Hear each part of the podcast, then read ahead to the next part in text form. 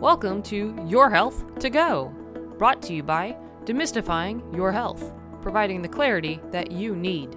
I'm Ashley Wood, registered nurse and author, your host.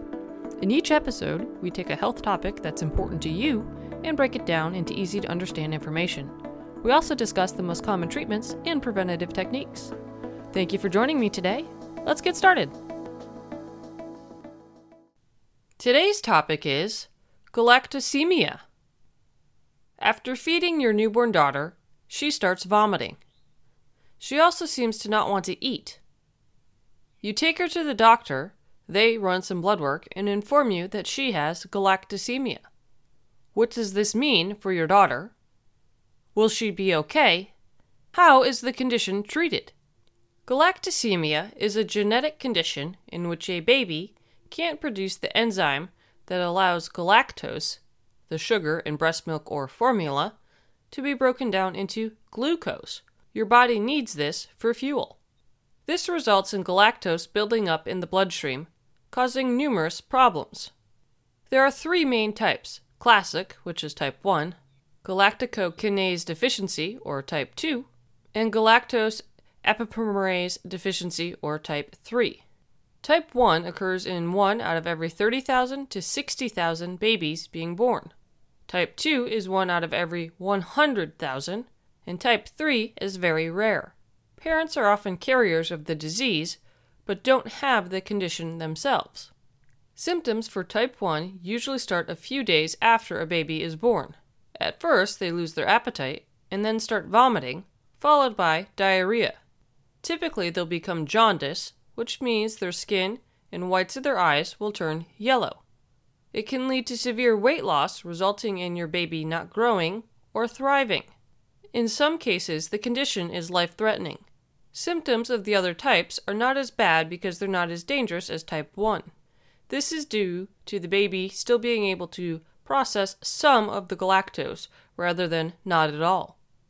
Over time, if not treated, galactosemia can cause several complications, such as cataracts, liver or kidney damage, developmental disabilities, tremors, low bone mineral density, and making them more susceptible to infections. For girls, it can cause their ovaries not to work, resulting in infertility. Babies with type 2 or 3 have fewer issues than those with type 1, but still are at risk for complications like cataracts, liver or kidney issues, and delayed growth. The first step of treatment is early diagnosis. This is routinely done in newborn screenings at the hospital shortly after a baby is born.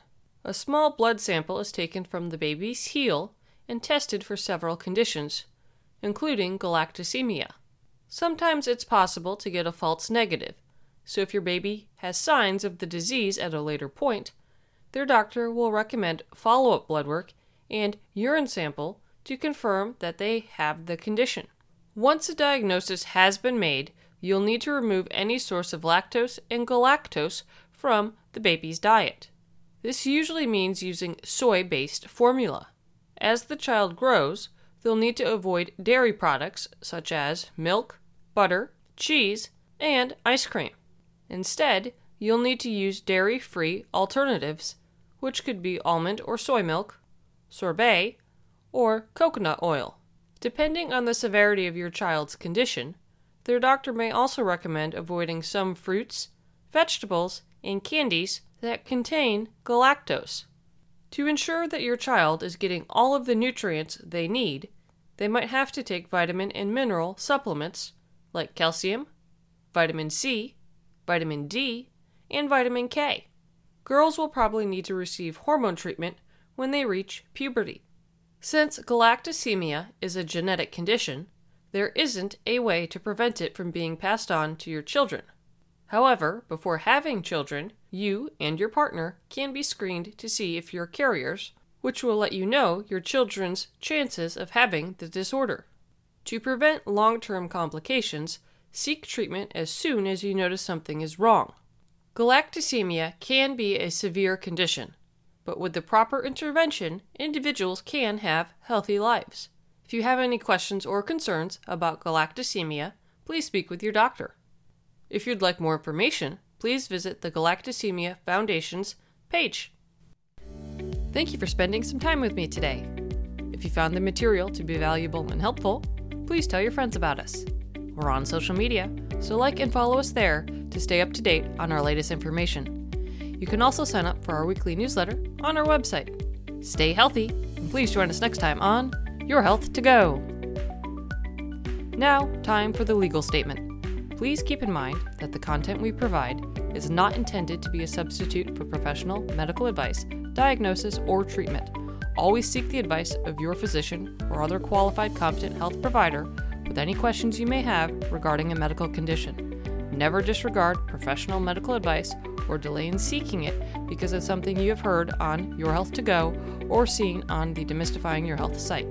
Demystifying Your Health does not recommend or endorse any specific tests, physicians, products, procedures, opinions, or other information that may be mentioned.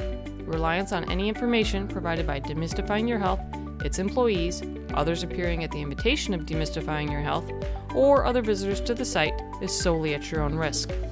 If you think you may have a medical emergency, call your doctor or 911 immediately.